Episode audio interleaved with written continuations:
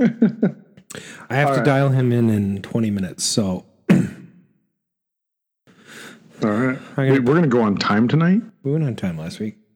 Colin didn't. Colin. Colin. Brian's such a good guy, though. You can't be too mad at him.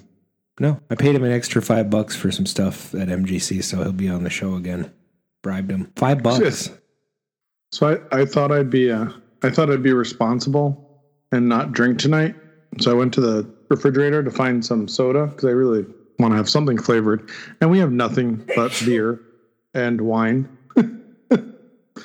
So it's either beer, wine, or water. You're just going to have a bottle of wine on the show? I should do that. I could do that. I could I could make this my champagne flute. I hate champagne. So we're only doing six news stories, right? No, three. Should have two topical news and then a gadget. You have a gadget. Didn't we do the Digital Spy mini arcade games? Who put that in there? Oh, we didn't do this. I haven't seen this. Unless this is a really old one that was just copied over. And then Mashable dot com. Was that you? I didn't put any of this in here. Mark's must be online right now editing. Yeah, let's not do this one. Do the Nintendo one. Oh, wait, it's I, already in there. Yeah. Okay, I got to say that, hold on. If this is what I think it is, it's actually pretty freaking cool. Okay, that's fine. We'll just leave it the way it is. Do you have Tyler's number? It's in his email. Oh, you called him? Could you just give him a shout real quick and warn him that we're going to try to dial him in in about fifteen, twenty? Yeah. Okay. You want me to just text him? If he'll pick it up. Did you get an email from Walter about International Video Game Hall of Fame nominees? No. He wants me to nominate people. That's hilarious. Whoops. Here's Tyler. Hello. How you doing? Pretty good. Uh, normally the show goes on at about seven fifteen. Uh, that's uh, Midwest time, so about five fifteen your time. Ask him if he's busy. Tell him we can dial him in at six his time. Oh, he'll be fine. Yeah, of course. Yeah, no, I mean, that's obviously, you know, you got priorities there. That's important. Make sure that gets done. So we'll what we'll do is we'll look for you kind of around seven thirty, seven forty, and we'll dial you in then. Our Wait. time, so that'd be around five thirty, five forty. Does that work? We'll make it work. All right. Thanks, Tyler. So he... Uh, I heard. He, he didn't put it on his calendar. I heard the whole conversation. Could you hear both ends? Yep. Okay. Um. Let me do this. Oops. Didn't want to do that. Snowball. Yep. Anybody here? Yeah. Oh, good. I got to mute for you a second, though. It's fine. How you doing? Uh, pretty good. Um, and yourself? Eh. He has a link. Did he respond, Brian? Yeah, he said thank you. Okay. So he should be popping on right after he's done with his meeting. Yeah. Oh, he sold his Shrek. Damn it. Who did that? Uh, home use only Shrek. Pinball. Ooh. fifty-five hundred. Nice. Oh, my God. When I was living in Rochester, when I was working in Rochester, the Chuck E. Cheese had a Shrek machine there. It was the only pinball machine there. I was surprised they even had that. So we went and uh, I would go there almost every night and play. And it honestly got to the point where I was uh, like pushing on the highest scores I could find on pin side. Whoa. I mean, I'd, I'd play for like half an hour, forty-five minutes and have like eight extra games. I bought, um, it was pretty funny. I bought twenty dollars in tokens like the first day of the month I was there. And I still had like twelve dollars in tokens by the end of the month. Wow. And I, and I played almost every day. Well, I kept going in and winning games.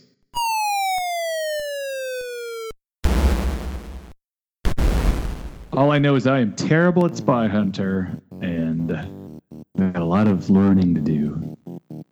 It takes a lot of practice.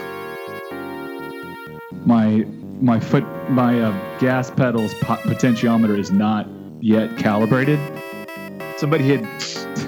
Somebody had put caulk on it to hold it in place. I think there's supposed to be a screw or something. Anyway, it had turned to where it couldn't, you know.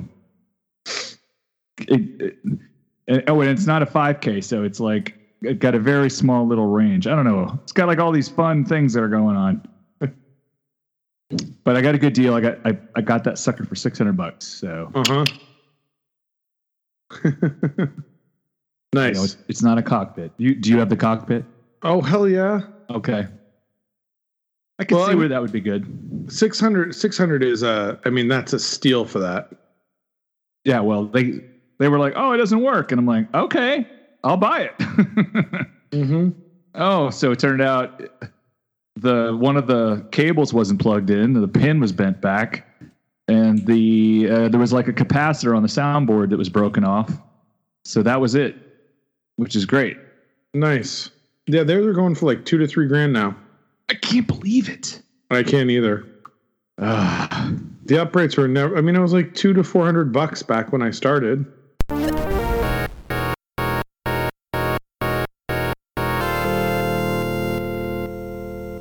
We're we're at capacity here at the house, though. There are forty-six games in the house. Uh, that's more than I, more than I uh, have here. Oh, it's more than I have in the house. I've got some in the garage too. Oh, I have some in the garage too. Yeah. And my mom makes too much. She's always overcooking, like seven or eight hundred pounds of sweet potatoes. So she's got to push it during the meal. They're sweet potatoes. They're hot. There's more in the oven. Some in the garage. The projects are in the garage, although, like the Gauntlet and the and N F L Blitz, I, I was like really close to finishing them, but they're still outside, and I feel like I'm and it's in a carport. I have a lot of like restorers uh, guilt, I think. I, I've given up on restoring. I don't restore them. I just get them working. You have been found guilty by the elders of the town of uttering the name of our Lord. And so as a blasphemer, you are to be stoned to death. Right. I don't know. Most of the ones I have are in good shape, though. I've got to get, I just picked up that Food Fight cocktail, so I got to get that downstairs. Ah, I love that. So rare. Oh, here we go. Are That's we better, better now? Yep. Looking good. Am I back? No. Nope. Just no, black. Yeah, now you are. Now you are. All right. He is? Oh, there he is. Yep. Don't ask me what's happening. And I am direct connected. Discover Houston. Recommend uh, vector transfer to the B F S. All right, I'm putting us on. I'm going to get in the chat. I look yeah. like a burn victim. Adam, you have impetigo. Impetigo. Stop making fun of me.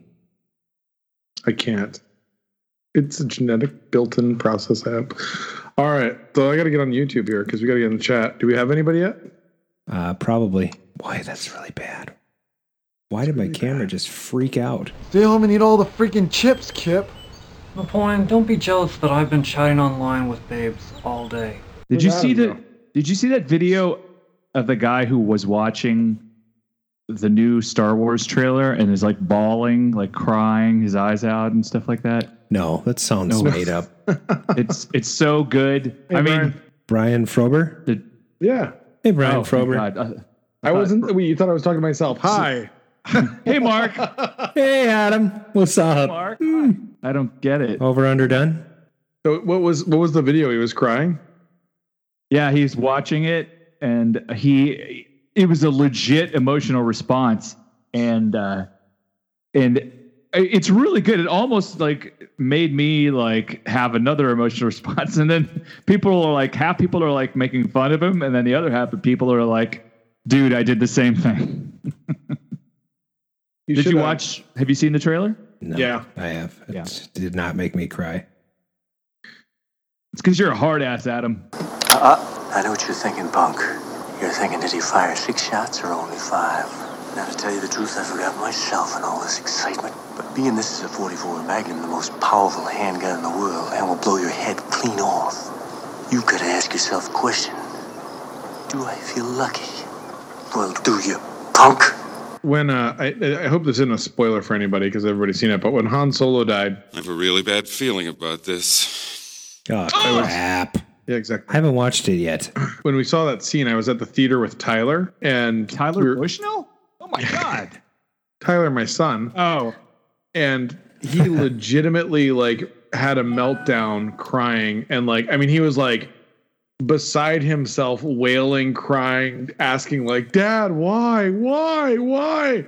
I mean, to the point where the people around us were laughing. I mean, it was like the emotional response was so over the top. I I felt I felt the same way, you know. I mean, some of those movies, they can elicit those kind of reactions, and I think it's great. It's magic. It's movie magic. It is. I think I've I've almost posted everywhere there are people. We are live tonight with Tyler Bushnell, probably. All right. What's the uh, weather like, guys? It's beautiful. I mean, this stuff's melting or what? It's already melted. The grass is green. The rivers are about twenty-eight feet high. Yep. And uh, they're washing all the stuff away, you know. That's a fact, Jack. I like it.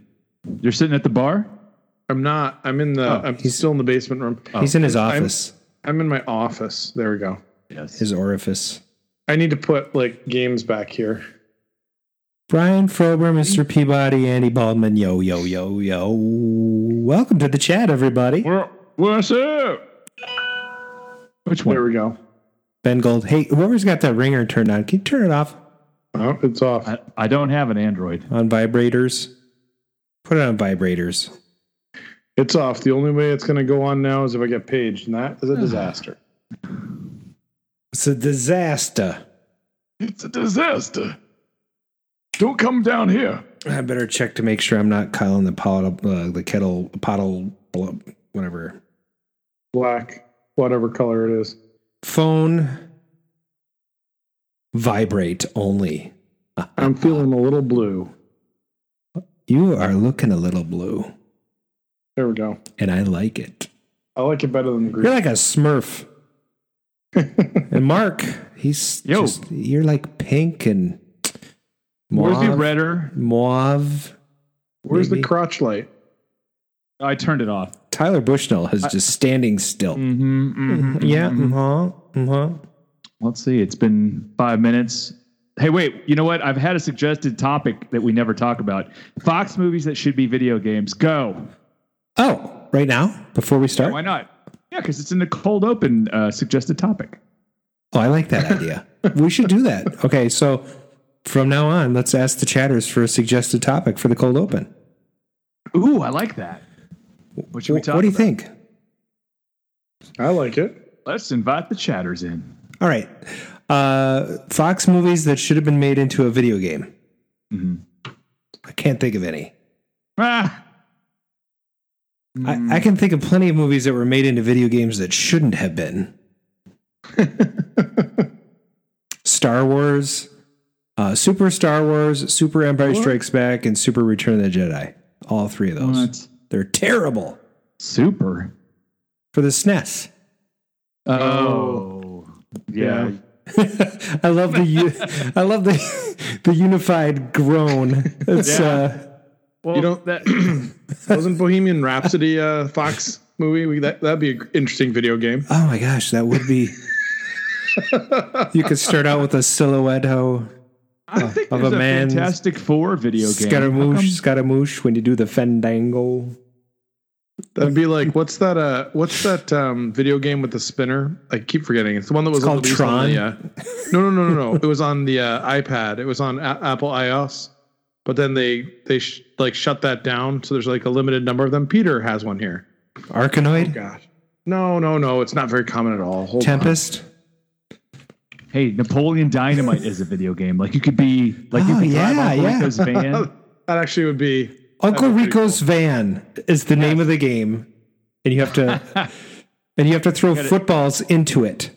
Yeah, so there would be football throwing. You got to sell pots and pans. I like it. If you if you make like official looking, you know, badges, that's good. Yeah, get a point. Get a point. full full point. Full point. You'd think I'd have that queued up, but I don't. And, and the nunchuck scene. Yeah, yeah, he could go hunting for wolverines. There's so many things that could uh, could be done now that this is a Disney property. I'll see what I can do. I'm always like, hey, I'll let you use the likeness in my van if you, you know, throw some some dollars this way. I have a feeling they don't give a crap and they're just going to do it anyway. Yep. Well, uh, let's let's get going. All right. Yeah. Let, let's let's just do this. All right.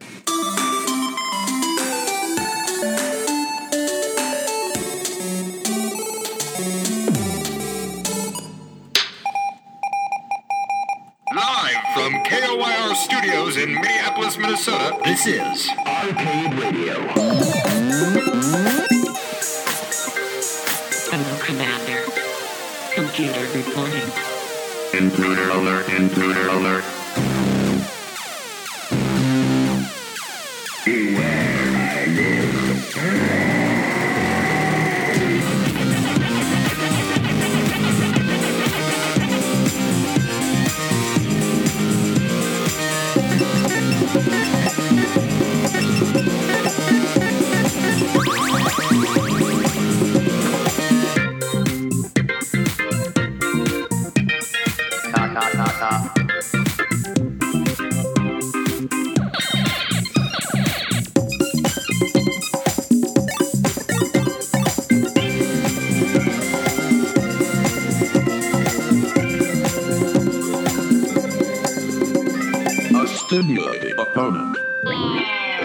Hello, and welcome to Season three, Episode fourteen of the Arcade Radio Podcast.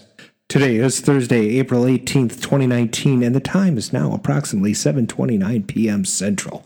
Thank you for joining us in the Arcadosphere. This is your host, Attorney General Adam Stevens. I'm joined by my co-hosts, Mark Time Runner Shields and Paradise Arcade Shop proprietor and the doc to my Marty, Brian Thurston Howell the third. And later tonight, we will have with us software and hardware developer, power tools enthusiast, and acclaimed creator of the Polycade, Mister Tyler Bushnell. Welcome to the show, guys. Hey. Whoop, whoop. Whoop, whoop. Yeah, so we, uh, we're we're spinning this one a little different. We decided with, you know, Brian Colin being a little absent last time, we would just kind of, you know, make sure that uh, we get people on when they're supposed to be on. So yeah, he'll sure. come on during the interview time. How's that?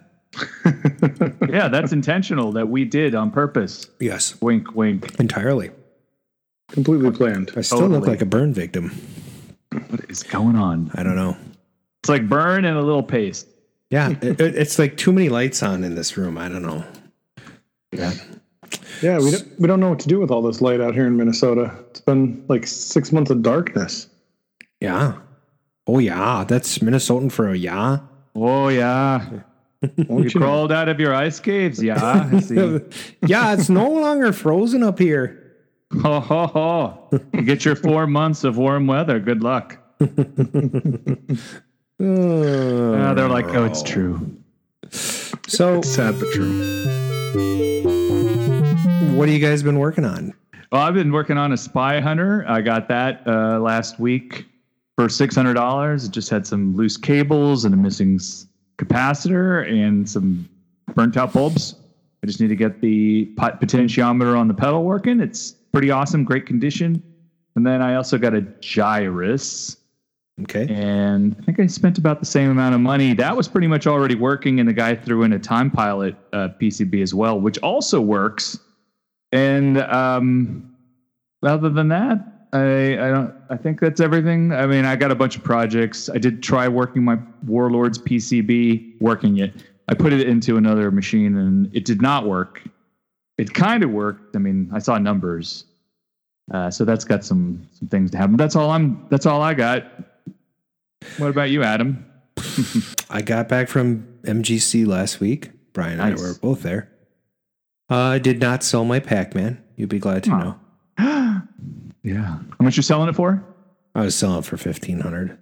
Oh, my God. I was going to go to two, but, you know, it's beautiful. It's lovely. I p- powder coated everything and restored everything except for the sides. And it's very clean inside. Thank you very much, Mark. No problem. I, you know, cleaned it with that rectal probe. So, oh, wait. uh, and today, Brian and I spent about four hours round trip picking up Brian, going to get the trailer, putting it on my truck, going to Fastenal, and bringing home Monaco G P. Nice. So I have this. It's actually not quite home. It's at Brian's shop. We're going to have his guys take a look at it. Give it a once-over. Is Monaco twice. G P a, a T T L game? Yes, it is. Nice. Totally discrete logic. There is no C P U per se. The whole thing is a C P U, kind of. Wow. So it's an like, oscillating, you know, it's it's like an oscillator. Right. Yeah. So it's a pretty impressive, I mean, pretty impressive cabinet too, and in incredibly clean shape. Yeah. I'm so. pretty, pretty lucky. Most of it's in, in really great shape. There's only, I have a couple in it picks, but I know people. Nice. Where did it come from? Virginia. Oh. two hundred ten bucks.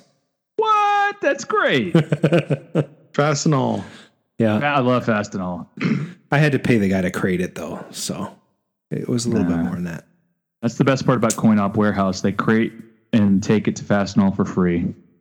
Oh, yeah. I didn't need to know that. But but here's the thing: yes. CoinOp Warehouse is only in one state, right? Well, yeah, it's in one place, but they bring the stuff to them. And uh, you know, they they do little once overs, and they give you like updates on Facebook. I almost bought a Warlords One More Time, which is like a recreation of a nineteen fifties Warlords. Um, but uh, some other dude in Australia got it before me. Huh. But but hey, what's what's Brian, Brian been working on? Yeah, I know. Hey. Well, let's see. We we crammed out the stuff for M G C. Managed to get the Grand Champion that we have working, which is kind of cool. It's a Grand Champion that was a gift from Larry DeMar to a couple of people up in the Twin Cities. Um, so there's a letter taped inside the back of the uh, game. That's that's uh, pretty cool. For those of you who don't know who Larry DeMar is, Mark, oh, are you, are you? I was like, who are we prompting? Uh, he was he was one of the original programmers. Uh, worked with uh, Jarvis and Steve Ritchie and a number of the other guys, but of uh, a number of games. Um, super nice guy, and he put this cabinet together because these people were uh, their daughter was friends with his daughter, and they owned a car dealership, so he thought Grand Champion was perfect for them. Um, the irony of it is that kind of getting the stories from Larry after telling him I found this, because we saw him at M G C last year, and evidently he and Steve Ritchie used to love this game and used to play it all the time.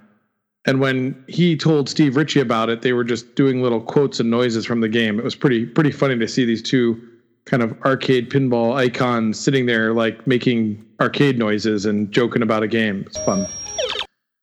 So that was uh, the project last week. Uh, then uh, at M G C, had a blast. Did not sell any of the stuff I brought down there, which was uh, mixed about that. Three of the games I wanted to bring home. One of them I did not want to bring home. I have no love for Sega Hang On, so I'll find it a new home at some point. Um. But the uh, the fun one that I did get to bring home is a, an Atari Food Fight cocktail. I'm super excited about that one. So I got to get that down to, into the basement, get that all set up. Sweet. Sweet. A sweet Sonia. A sweet. So where's your, will, where's your where's your video, Adam? Is that? Uh, well, I'm still on O B S. I'm still being broadcast. Okay, good. I just, I think I might be conserving bandwidth here. So that's smart. I like that. That way, when I actually start to talk, I won't break up. I learned that if if I have like all of you guys streaming, that actually affects my upload, even though it, that's just download. Mm. I'm not sure why, but that's perfect. That is crazy. Woo!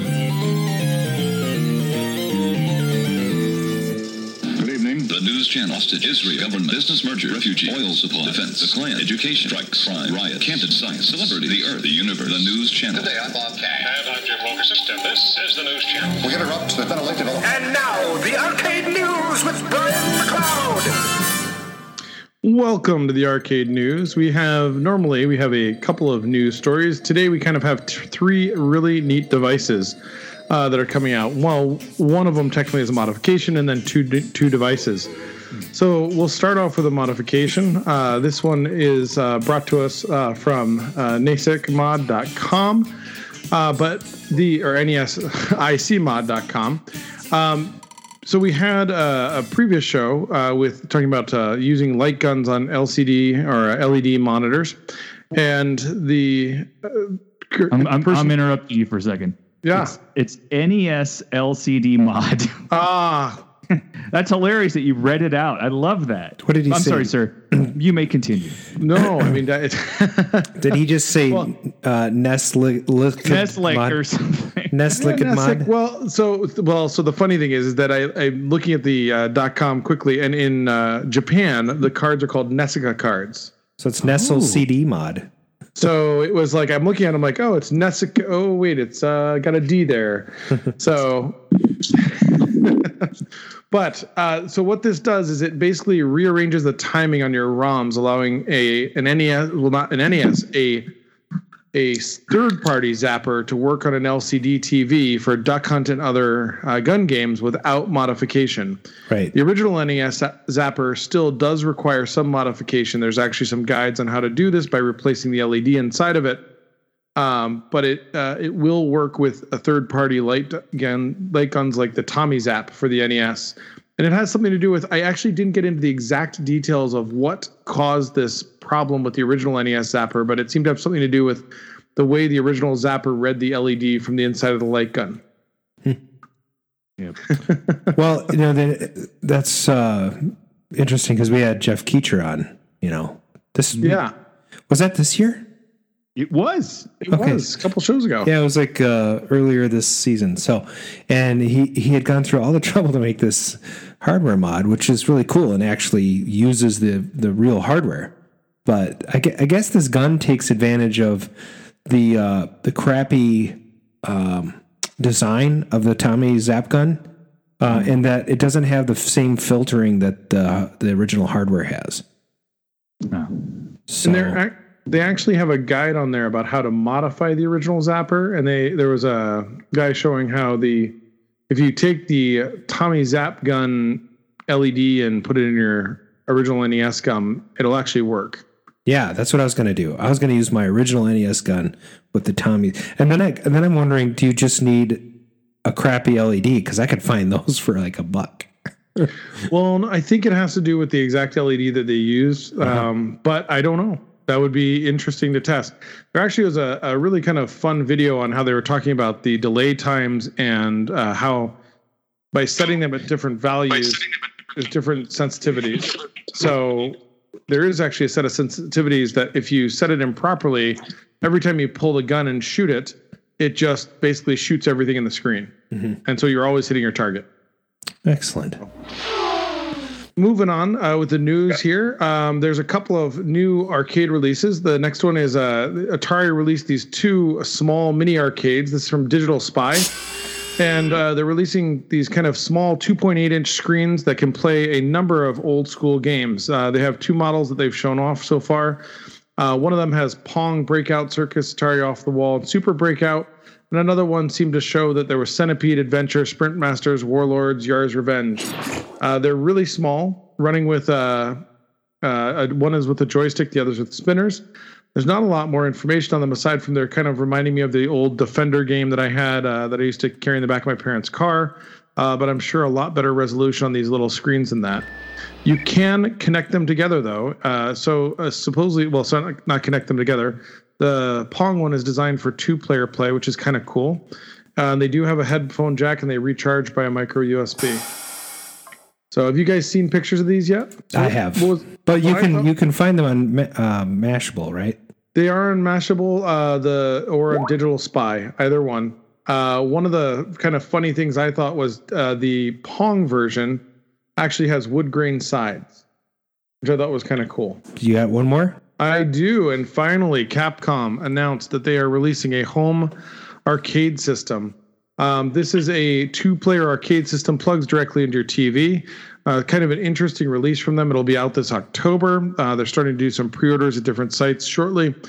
Um, it plays a number of uh, kind of classic Capcom games, uh, Street Fighter, some shoot-em-ups.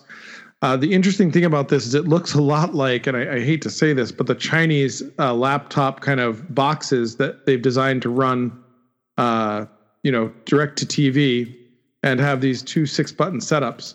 So it looks to me, I mean, one of the things it kind of reminded me of was that uh, looks like Capcom finally said, look, uh, everyone else is doing this thing. Uh, we need to make some money off this. It is shaped in the sh- the pictures they released. This is from Mashable dot com. Uh, it looks like a cap. It, it has the word Capcom. And so the artwork on the top actually is the word Capcom with the word overlaying the buttons, and the joysticks are appropriate colors, and the shape of the case is in the shape of the word Capcom. Um, they're saying it's going to cost about two hundred sixty dollars. It's got about uh, twenty-one games. Sorry, uh, sorry, fifteen games. Um, and it doesn't look like from the initial launches, I haven't seen anything saying that you can add games to it, although I'm sure it'll be hacked relatively quickly.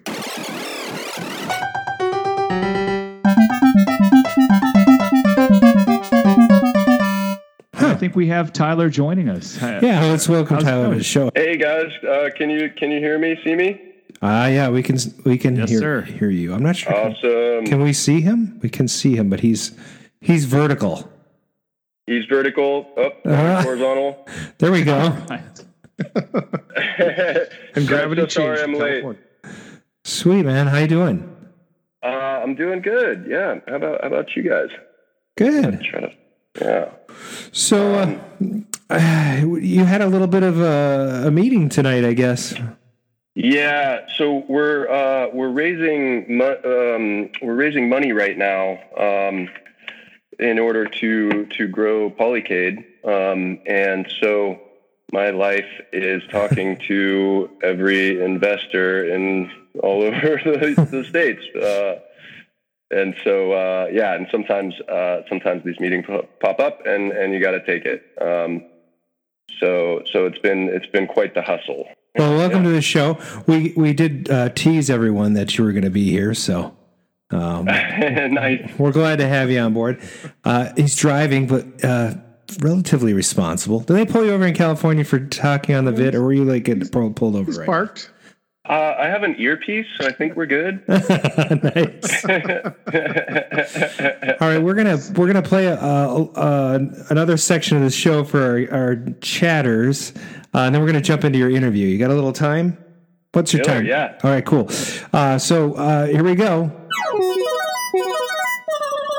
Back in eighty-two, I used to be able to throw a pigskin a quarter mile. Back back to the to cave, cave with with Time Runner. Why are things so heavy in the future? Is there a problem with the Earth's gravitational pull? Welcome, time travelers. We're hitting April eighteenth, nineteen eighty-three today, and we've got Tyler Bushnell with us. Yeah. It's awesome. In so, the house. Yeah, let's so let's let's talk about three things so far that uh, happened in uh, nineteen eighty-three. One of them was Ar- Arcade News Spy Hunter. It was released around oh. this time. Uh, Sweet. Where you're... Uh, I just learned that uh, some of those people that you're driving down the road with are civilians, and you're not supposed to kill them. Be careful now. Uh, depends on what game you're playing, Life uh, or uh, Spy Hunter, right? I see, exactly. Uh, I, I also learned when researching this that uh, there's a Murder, She Wrote episode titled Hit, Run, and Homicide, where Jessica realizes the solution to the mystery when she's playing Spy Hunter in the Cabot Cove Cabot Cove grocery store, which is pretty cool. I mean, I, I couldn't find any video of it, but like, come on, people that play video games on the it's pretty pretty cool. Well, so the real show. question is, how good was she at Spy Hunter? Real I, question is why I didn't even know Murder She Wrote was on in nineteen eighty-three. Oh yeah, definitely yes. a stunt double for that though. Yeah, yeah, yeah. They must have had like uh, a, you know, somebody else to get the score on. That is funny. Uh, So in in the box office, Evil Dead was out playing in uh, you know Sam Raimi's horror classic. Um, does anybody else uh, on the phone here own a Necronomicon? Anybody? I have no? a Necro- Necronomicon version of Evil Dead, I think. Oh, you do? That's nice. All I got. I I used to have like this book that um, had like a motion sensor, and then it would like shake and then yell when you got close to it. I can't find it though. I, I, if you've seen the movie, I don't think you're supposed to own a Necronomicon. Ah, exactly. Very true. I, I, I actually put like something on the side of it because I worked at Compaq when I got it, and I put like Compaq, you know, guidelines and and you know requirements or something, and then people would see it, and then it would scare them. It was good times. Uh, okay, on T V, on T V in nineteen eighty-three, Family Ties was airing. And, uh, you know, it was only a, a year before Michael J. Fox became Eric Stoltz. Uh, or wait a minute, he became Marty McFly. He replaced Eric Stoltz uh, in the lead of Back to the Future. Um, and I learned today that there's an interesting thing. The theme song was called Without Us, and it was composed by this guy, Jeff Barry and Tom Scott. Uh, and originally two unknown people sang it. And then for the rest of the run of the show, Johnny Mathis and Denise Williams, who were way more popular, then sang it as the intro to the show. Um, does anybody else uh, remember when, when it was cool to be super conservative? Is it just me? Hello? No? Okay. Okay. and and now we're gonna we're gonna go to our final little piece before our interview. We call this What's in the Juke? What's in the Juke?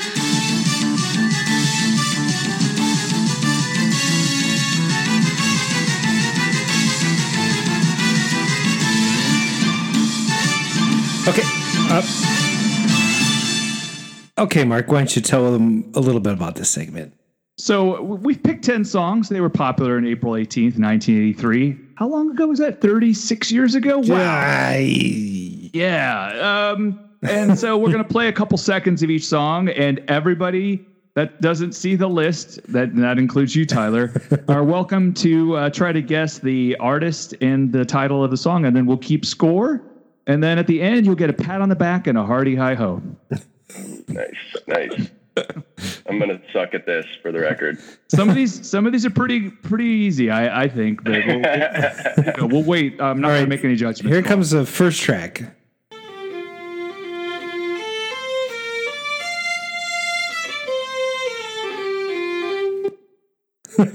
Oh my gosh! Nobody plays that part. The Dropkick Murphys? No. Wow, that's close though. I like totally that. Same style. Uh, come uh, on, Eileen. Frober. Brian Frober in the chat. He's already. Frober and Greaseball split it. That's good. Boom. Right? That's good. I, I, I so. suppose I should have my sound effects up for that, right? So, and so one of the funny things that you're uh, probably not seeing in the chat, Tyler, is that they they figured out that if they answer the title of the song and the name of the artist at the same time, they don't get any points. Because they end up coming in second. So they answer one and then the other quickly. And the number of typos trying to get it out quickly is kind of actually comical. Yeah, you get a half point for the artist and a half point for the song. So, uh, hey, Greaseball, welcome to the show. And uh, so we've got, uh, come on, Eileen. Who got it first? It was Greaseball. Oh, uh, I think uh, Brian Frober got Come on, Eileen. Come on, and then Greaseball. Well, I, I have Greaseball above Brian Frober. Now that's interesting. What about you, you guys? Oh no, he I, did. He, Brian Frober, right? Comer on Eileen. Okay, no, you're right. Oh, you're right. He he right. correct he corrected it. That's why I saw it first. So yeah, come on, say, that's a different come song. On, really. Come on, Eileen. This is terrible. So a half point, half point for Brian and a half point for half point. Uh, Andy Baldwin. Is that right? Are we on track now? Should we play this? Yes. Okay, let's okay, do the next. Go. We got not Here we go. go. Oh, that's uh, it. I know this one, Mister Roboto. Uh, yes. And who's the band? What's the guy? I forget. Shit. Uh, oh, absolutely. God damn it. Would you, uh, we're going to give Tyler a half point for that.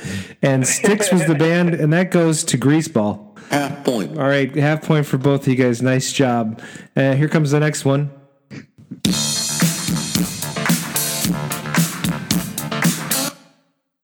Oof. Oh. I don't know, but I like it. It is a good one. It's got that. Oh, yeah. It's good. I'll play it again. Here we go.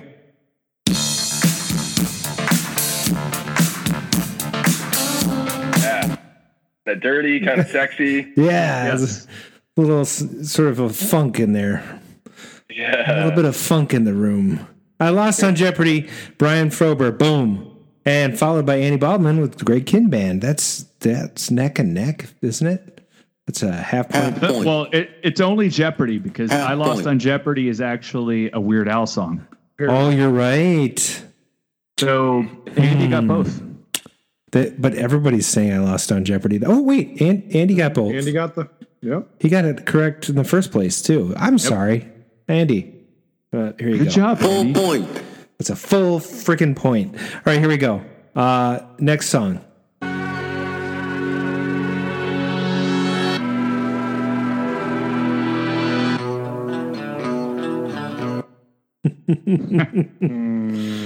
Also uh, don't know this one, it's, but I yeah. liked it. It's a good one.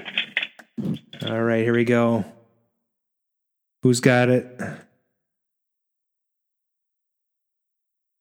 I've Brian Frober. One. Brian wow. Frober. And that's Twilight Zone. Mm. Bullet Hits the Bone is the chorus, guys. It's not the name of the chorus. And Fuseblown got the name. Wow. Golden Fuseblown. Golden Earring. Golden Earring. All right. Now you, uh, what's boy. the band Golden Earring doing these days? I'll play a little more of that.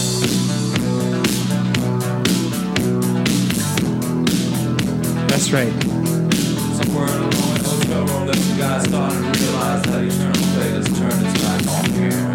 It's two a.m. It's two a.m. It's two a.m. It's two a.m. What, what time is it? All right, here we go. Next track.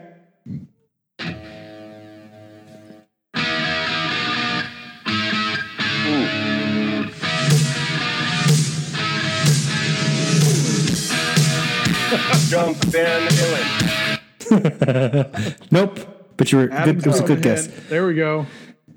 Def Leppard. Oh. Duh. And th- the song is not Animal. It is not Pyromania. It is Photograph. Give Zero F X a half point. That's all right. right. That is awesome. Half point. He's on the board. Check that out. Nice. Casey must be sick. Okay. All right, that's Photograph by Def Leppard. If you haven't been keeping up, it's been Come on Eileen by Dexy's Midnight Runners, Mister Roboto by Styx, Jeopardy by the Greg Kinn Band, Twilight Zone by Golden Earring, and Photograph by Def Leppard. And here's the next one.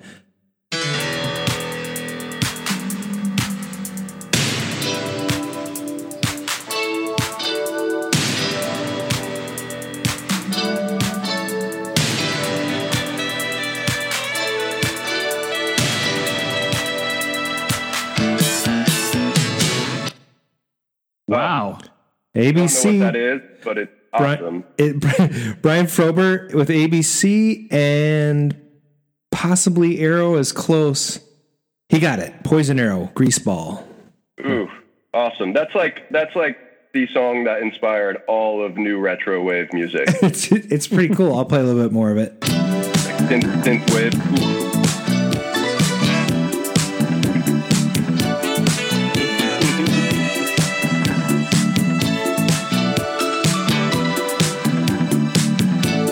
Man, songs had long intros back then. Here we go. Next track.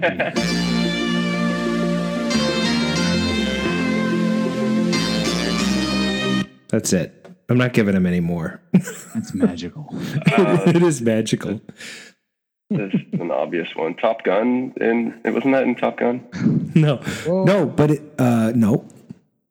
no. Oh, here we go. Fame. Close, but no cigar. Flash Brian Dance. Frober got Irene, uh, Irene Cara, or as he says, Irene Cara. Greaseball got Flash Dance. Yep. There we go. That's uh, that's pretty good. Half, half point, point for Greaseball and a half point for Brian Frober. Half right? point. Nice. Yes. So good fighting going on. Almost near the end. All right, so the next track. Here we go.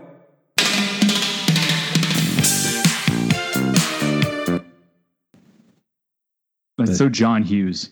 It is a bit. You know, it's funny. I don't think this song is any John. It's not in a John Hughes movie. It's but, not. But, but he's used others from this uh, particular yeah. band. And the posters Ball. are in the in the movie. Lies, lies, lies. Greaseball. Thompson Twins. Boom, boom.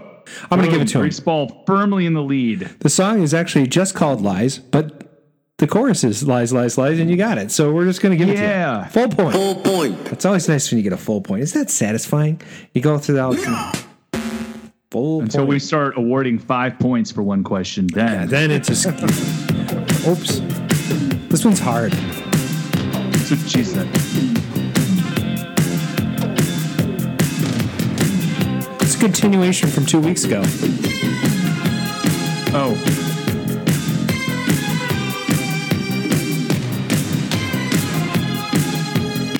I I this I think this is a hard one. I love this, and that's why I'm wearing my M T V shirt today, because of this particular song. Oh yeah. I loved this video. And he guessed the theme from Ghostbusters. oh, Give, no. Give Zero F X said Gary Newman. It does kind of have a Gary Newman vibe, don't you think? Gary Newman. Mm, yeah. yeah. Mm. Maybe when he started to use a, a, a saxophone player in his music, but... Brian Frober says he knows this. Right. I'm going to play a little bit more.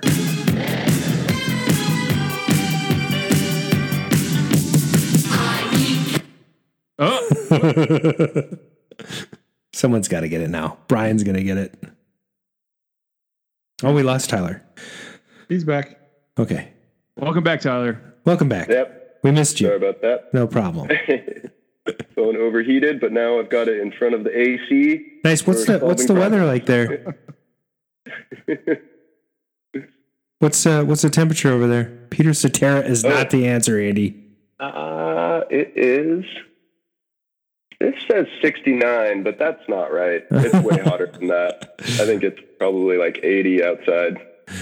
That song is "I Eat Cannibals" by Total. Isn't that Cleo? Isn't that supposed to be Cleo? I think it's. I thought it was Colo. Oh, Total Colo. Or yeah. Yeah.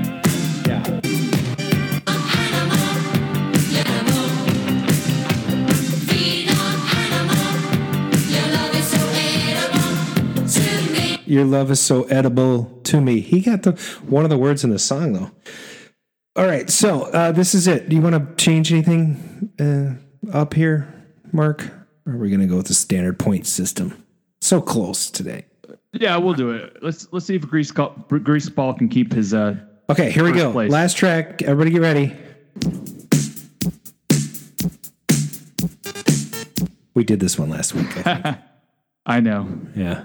No, no. Last week was uh, nineteen eighty-six. Two weeks ago, then we did this because I only played the first part of that. I didn't even do the dit dit dit, and someone got it. Oh! And I think it was Brian. Well, split. They split it again. They split it again. Push wow, this is close. Half point for Brian and a half point for Greaseball. All right, let's tally it up. Tally it up. Greaseball came in first place with three and a half. Brian Fober in second. Third Check. place is Andy Baldwin, and then a three-way with Tyler, Shoes oh, nice. Blown, and Give Zero F X. Thank you for playing, everybody. Three Let's way. get on to this interview. Sweet. I love it. I love it. Well, okay, we're going to play a little um, intro for you here. Oh, yes.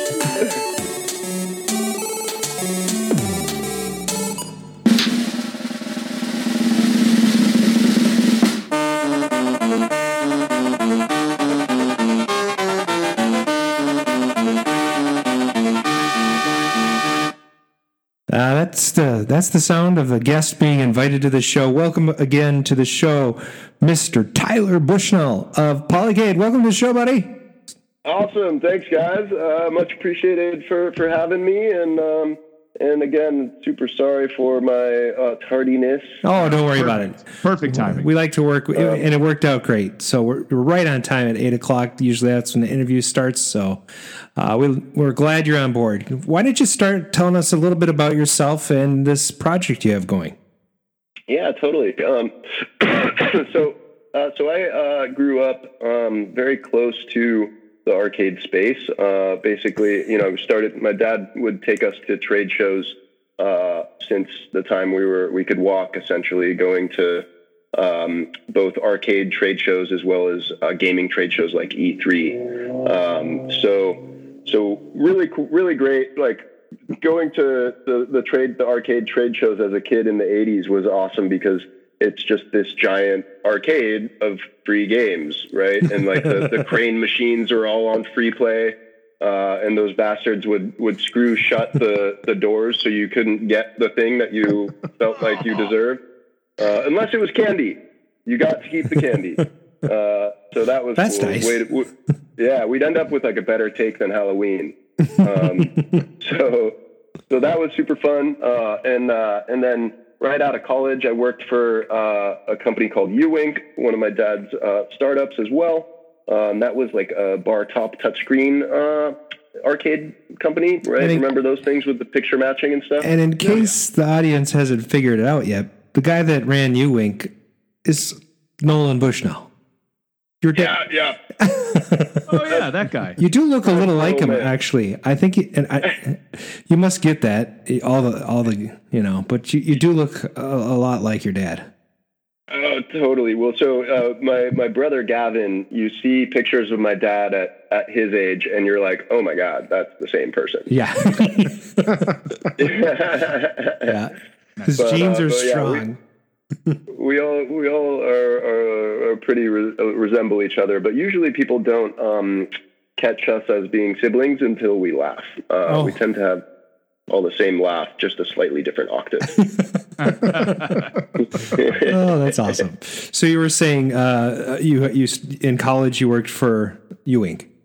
Yeah, for U Wink. Uh, so spent some time there, and then. Uh, Uh, after that, I went uh, built uh, went into software, build building uh, back end web systems for a web advertising company, um, and then uh, more recently uh, started Polycade. Um, as uh, so that, that that began as a Kickstarter, um, which was was awesome. You know, I, I'm such a fan of the Kickstarter platform. Yeah, it's pretty um, cool.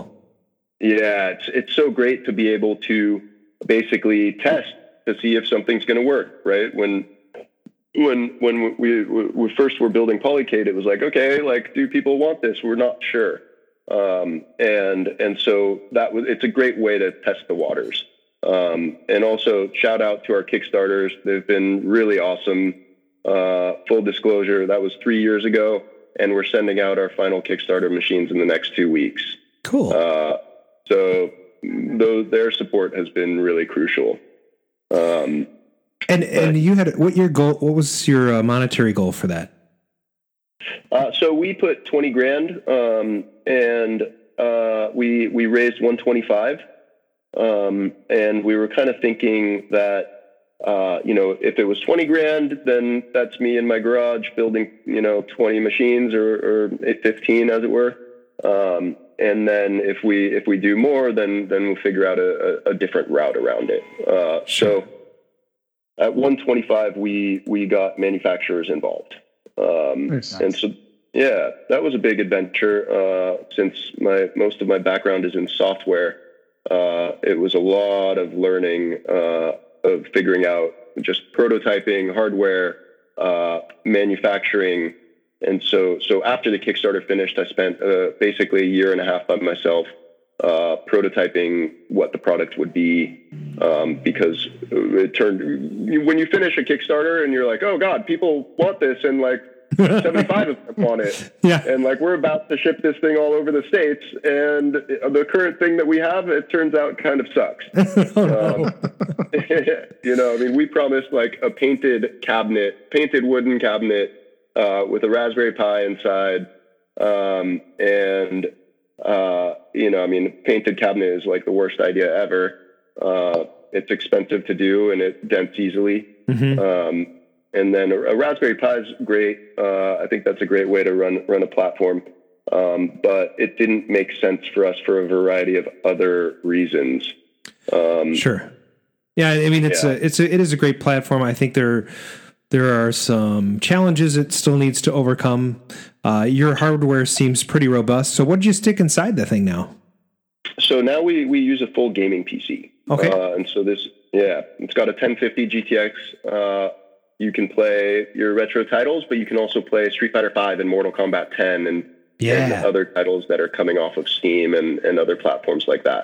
So you're running Windows then on those P Cs? Are you... Bu- That's right. Yeah. Okay. And, and very, very reluctantly, might I add. Yeah. Uh, I hear yeah. you. Uh, um, but on uh, a, you but know, as a Steam platform, you kind of have to do that because um, if you want to provide thousands of games, you can provide hundreds with the cross-platform uh, Linux games, which run fine on Ubuntu and other uh, operating systems, right? Ret- RetroPie right. and whatever else.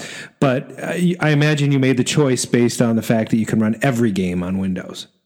Exactly. Yeah. And, and, and really, like, you know, probably the most driving titles are Street Fighter five and Mortal Kombat ten, which only run on Windows. Well, um, yeah. And that br- brings me to two design questions. Uh, first of all, you mentioned painted cabinets suck. Uh, so, uh, what did you go to? So, uh, we, we, right now we're on version two. Uh, version one of the cabinet was a, uh, wooden laminated cabinet. Um, and then we had a couple metal components. One was the, the, the control panel portion, mm-hmm. uh, was made out of powder coated steel. Cool. Uh, and then the, what we call the speaker panel, which is where our logo is, and, and the two speaker grates, uh, that was also steel. Um, where did you get the idea for the, the wedge shape? Uh, so the wedge shape came about, uh, for a couple of reasons. Um, you know, one was that, uh, the design of the cabinet. So part of the, the driving force behind the design was that, uh, I wanted to put the cabinet into my living room. Um, and my wife, uh, is kind of like an interior designer. Uh, and so when she, you know, when I said, "Hey babe, I'm going to, I'm going to put this arcade, I'm going to build an arcade cabinet and I'm going to put it in the living room." She said, "No, you're not," uh, over my dead body. um, and so then we got to negotiating, and, uh, you know, I went to my design doc and played around with it. And I'm like, "Okay, well, what about this?" Uh, and she's like, "Okay, that can go in the living room." Cool. Um, yeah. And so, so the wedge shape where, like, we could technically fit the hardware that we need inside the machine. Uh, like we could potentially cut off the bottom of it. Um, From a design perspective, I don't like how that looks. Uh, I think that that like bottom section kind of helps to like even out the, the flow of the look of it. Mm-hmm. Um, so we kept that, and and it also gives us a lot of space to put uh, you know, whatever kind of P C in there. We don't have to really like and eventually uh, CoinMex or whatever you want. No, I'm just kidding. Yeah. So we are developing a pay to play version now. Cool. Um, but it will be cashless. I, I was actually thinking about that when I was looking at your website. This is a very modern machine. Normally we don't talk about modern stuff on the show a whole lot, but we kind of dabble in all areas. We go to console games and arcade games. Our focus is like the classics, right? But but right. This is such a unique piece, and it lets you play the classics.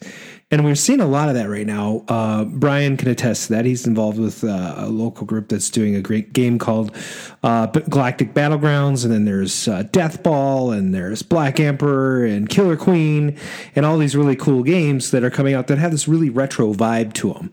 And yeah. the, the one thing I love about the Polycade is this clean design, but then you've got this like Atari-esque swoop of color coming down the side. Uh, it's like it, art. It's like art. It is. It's it's it's, it's modern art. Yes. Awesome. Well, thanks, guys. It's it's you know the the uh, something that was important to to us was uh, making a modern looking machine uh, while also capturing some of the retro sort of vibe.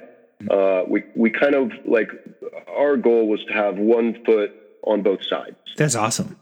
And then I love the cashless idea, because now I can walk up with my Android Pay and go, and I can play a game. Precisely. And, yeah, exactly. And I won't ever know how much I'm paying. Right. because because you'll totally. Make me qualify for three bucks, and then you'll charge well, me some unknown amount of money. oh, we're, we're, we're, it's going to work for you. Trust me. and and then also...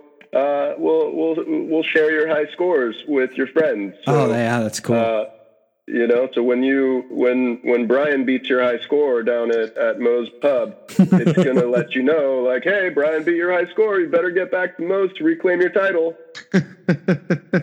you know, I, I I gotta say, so we got to see these uh, in person out at the Amusement Expo in Vegas a few weeks ago, and uh, they so they look great, but they also feel great. I mean, this is a a solidly built machine. The controls are not like cheap, you know, Chinese controls. These are legitimate buttons, legitimate joysticks. I mean, everything on this machine feels like the quality you'd expect uh, out of somebody who really took the time to design something. So, you know, kudos to you, Tyler. I mean, you did a, a nice job putting something really nice together. Yeah. Awesome. Thanks, I think, Brian. That means that means a lot coming from you, uh, especially. Yeah, he's he's um, he's got the the touch for that sort of thing, and he, he sells those parts for a reason. Which is why, how you guys hooked up. Why don't you tell us a, tell us a little bit how you guys uh, ended up meeting each other anyway?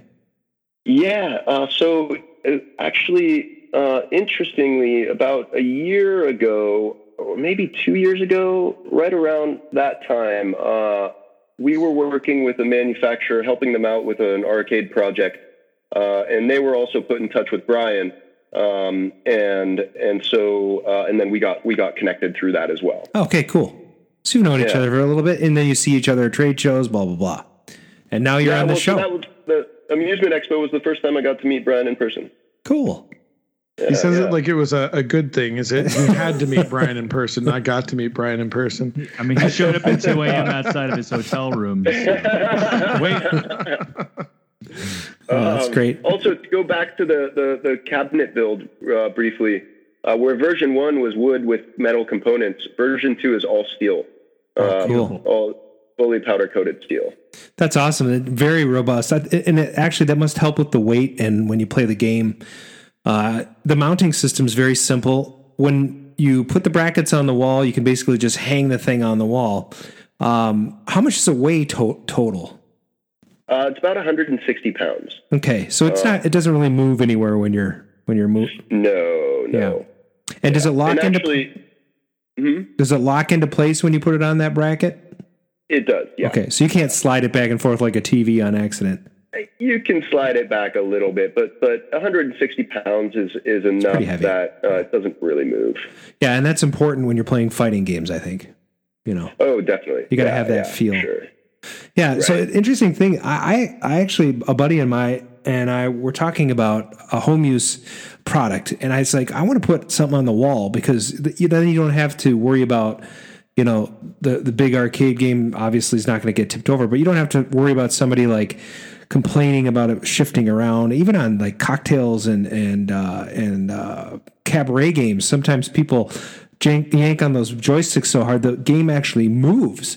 And so we right. we came up with the idea. Well, let's let's build one, put it on the wall. And apparently, you beat us to it. Nice. Yeah, you know what's interesting actually. Uh, we the the the wall mount was not part of the original product. Like the very the very. Uh-oh. Uh-oh. Whoops. The wall mount, not a, not part of the original product. So right, we got to remember that. Okay, I've got it. I got it in my head. All right. Oh, he's back. He's the, back. This is where you left off. It said the wall mount. Yeah. You, you guys hear me again? Yep. Yes, sir. Oh. We got you loud and clear. Okay. Um, so, yeah, the, the original product went all the way down to the floor. Yeah. Um. But because it was so shallow, uh, the distance from the wall to the front of the cabinet was so little that uh, yanking on the joysticks, you would pull it forward. Oh, yeah. Um, right. And so we had to attach it to the wall as part of like keeping it in place. Sure, because you wanted um, a shallow footprint. Uh, so it was kind of yeah. like buying an IKEA bookshelf. Right. Exactly. and, And so, like, during thinking about that, we were like, okay, we're going to send this out. People are going to set it against the wall. They're not going to do follow our instructions and screw it into the wall. And then they're going to walk away, and the baby's going to come up and pull on the joystick, and now we're going to have a squish. And you're going to make the news. Yeah, exactly. Uh, yeah, so that's cool. We decided to just cut off the bottom, wall mount the thing, which also actually helps a lot on shipping, uh, shipping yeah. costs. How how did you come up with the name Polycade? Uh, so in whenever naming a company, I've named a lot of companies. I've only started one, uh, and actually named a lot of companies that never existed. Um, but uh, so when picking one, it's always trying to find. I usually try to mash up some words. Yep. Um, and then just because uh, most important to me is to get the domain name. Yeah. Um, yeah. And so we want something that's like relevant to what we're doing and has an open domain. Um, and so poly means many, uh, cade, yep. you know. Yeah, that's great. I, and I, I, I assumed that was kind of where it came from. I was wondering if there was any, anything else to it. And I love, I love that process. In fact, when we came up with Arcade Radio, um, Arcade Radio was already taken, arcade radio dot com. But when I, I thought, well, what if I just drop the A? And then I can make yeah. this cool logo, and I'll have it be, you know, these two R's that come together, and see totally. what that looks like. And this came up, like, accidentally came up as, like, a Space Invader. And I was like, okay, shit, that's really cool. Yeah. Or, you know what? It also looks like uh, two um, space... I'm blanking. Uh, yellow cabinets back to back. Um, computer space. Computer oh, spaces, yeah. yeah. Yeah. You're right. Yes, uh, that's actually kind of cool. Yeah. So it's yeah. it's funny that you mentioned the the um, site name getting the the .com, because when we started Paradise Arcade Shop, I I literally fell into it by accident, and mm. I bought some buttons from China, resold them on K L O V. They sold incredibly fast. So I'm like, all right, let's try doing that again. And I had bought them for myself, but you had to buy two hundred instead of ten that I needed. Yeah. And so I just started doing this over and over. I decided, all right, let's make Paradise Arcade Shop. So I'd never done a website. I'd never done any of this. Got onto like Google or something, like Google web pages, built this whole website, Paradise Arcade. I had checked and the .com was available. In the two weeks it took me to put the website together, somebody bought paradise arcade dot com. No and so I'd way. done this whole website around like with like little logos. They were terrible logos, but like I'd done all this work and I'm like, shit, I'm not going to change this now. So I went, I, I bought paradise arcade shop dot com, you know, so I added the shop. Right. And, and the really funny part about it was I later was criticized. People said, well, you're just trying to jump off of Arcade Shop's name. And I said, actually, no, I like did. I told them the story. This is what happened. And the response was, well, that's the dumb way of doing it. And I'm like, yeah, obviously. Thanks, yeah. assholes. Like, yeah. Thank you. Well, I screwed it our, up the first time. Next oh, time I start an arcade shop, I'll get it right. Well, at least you're at least with at least with Polycade and Paradise Arcade Shop, you guys have got excellent S E O out of the box. Well, I bogarted the questions here for the first few minutes. So, uh, Mark, Brian, would chime in. Well, so uh, there was a question. Uh, well, let's actually move back. What we're talking a lot about the Polycade, and the Polycade can play a number of games. What's your favorite game to play, either on the Polycade or not? Yeah. Um, will I be ostracized for choosing a modern game? No, not no, at all. Not at all. We all love this. I'll do both. Uh, so my my my favorite um, my favorite Roblox. of the classics oh. would be a tough one. Either Arkanoid or um, I'm a big fan of Donkey Kong Junior Okay, um, cool. Just just because I grew up with that cabinet in the house. Yeah. Uh, and then uh, on the modern side, uh, Dead Cells is fantastic. Dead Cells. Oh, I'm gonna wow. have to look that up. Yeah, and that's a is that a P C game? It's a P C game. It's uh, I think they, they've they've now got it on um, Switch and stuff too. But oh, that looks a, pretty. Um, It's beautiful graphics with like, you know, pixel graphics and then um, with shadows and stuff. Uh, Wait, I think I played this. It's it takes a second, right? Your first run through, you're like, all right, I don't know, whatever. And then you you sw- if you if you give it a little more time, you get hooked and you get hooked hard. Oh, this um, is cool. It's got that, like you were saying, it's got that retro vibe, and it's, I have not played this. It looks like a, a different game I played, but this is not, it. This is cool. I want to try this like out. It looks like a modern Metroid. Is it on Steam? Uh, it is on Steam. Yeah. All right, cool. I'm going to add it to my queue. Uh, yeah, that's a great one. Also speedrunners when it comes to two, two player games. Yes. Yeah. Super good. Speedrunners, uh, that that was released as a beta on on Steam. I have that. That's a good game. Yeah, that's a great. Yeah. Um, Sweet. Broforce, if you've tried Broforce. Broforce is good. Broforce is a blast with a group of people. Yeah, I mean, that definitely. Is just, that's I play great. that with my son and a couple of his friends, and it's just, uh, there's a lot of hooting and hollering, and uh, it's just a fun game. Mark, what's your yeah. favorite classic game and your favorite modern game? Mine? Yeah. Oh, my God. Uh, well, my favorite classic game is Super Pac-Man. Awesome. Yes. And my favorite, uh, I, I would have to say Counter-Strike is really my really? most favorite. Yeah, I love Counter-Strike. I did not know that about you. Yeah, I mean, uh, Quake two technically uh, is like oh, right behind that. Yes. I don't know why I love Quake two so much more than Quake one or you know Quake three or whatever. I but, am that yeah. we're we are definitely kindred spirits. Oh, Quake two okay. was my jam. I was I was known as uh, Spidey because you load up L M C T F, Loki's minions capture the flag was yes. a mod. Remember that? And you could, and it was the first of one course. You could shoot. And you had an offhand grapple. So I would actually grapple, and there was no no distance you couldn't grapple.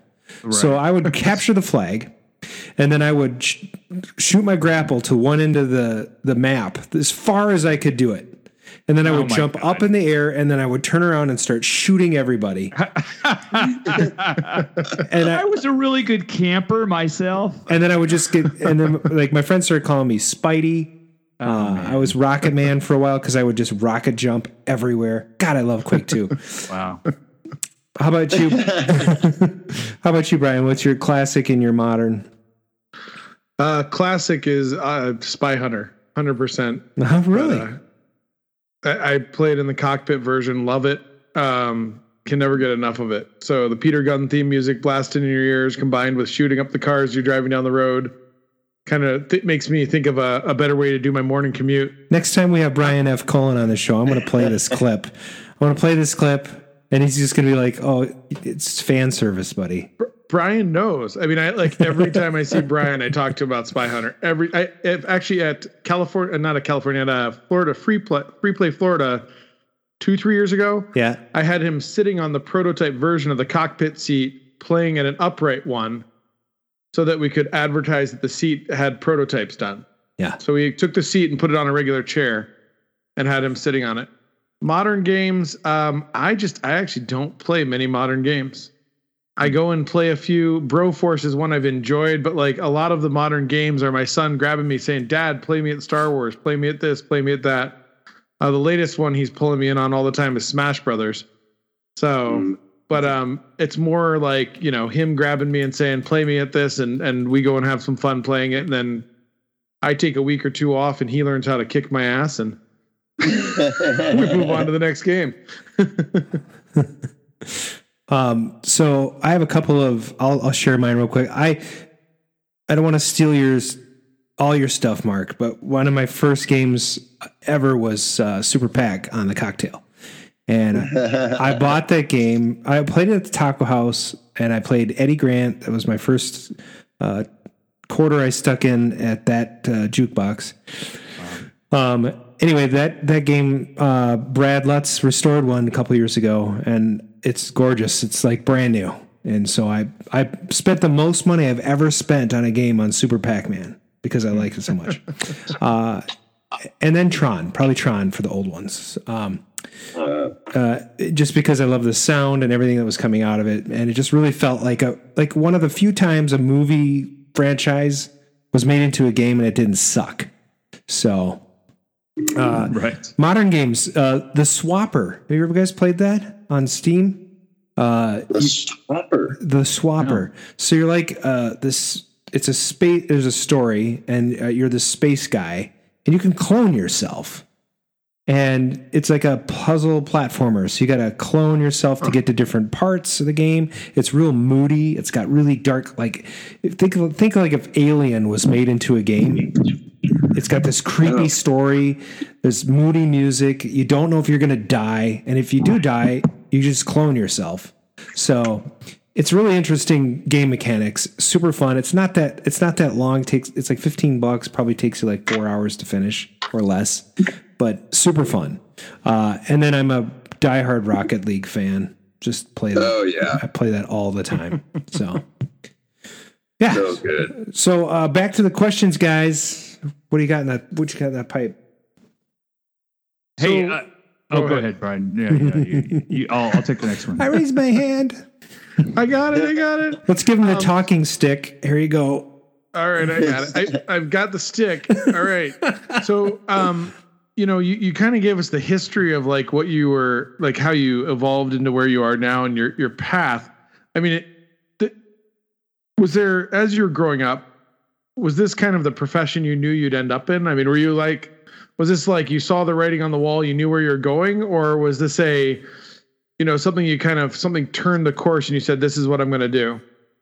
So it, I think growing up, I always wanted to work in gaming. Um, I think that, uh, you know, with the, uh, with, with my dad being who he is and whatnot, um, that can create a lot of, uh, you feel like if you're going to enter the space, you better do something epic. Um, right. Right. Yeah. So you so, could have rebelled. You could have done the opposite. I, I'm going to be a writer, Dad. I'm going to write oh, totally. books, you know. I, I could have, but, but I was so passionate about games that, that, and like, then also with the, the connection, it was like, this is what I'm meant to do for sure. Yeah. Yeah. Um, and, and, but then you, you spend a lot of time being like, okay, I'm, I'm going to not step in unless, uh, unless I'm really knocking it out of the park.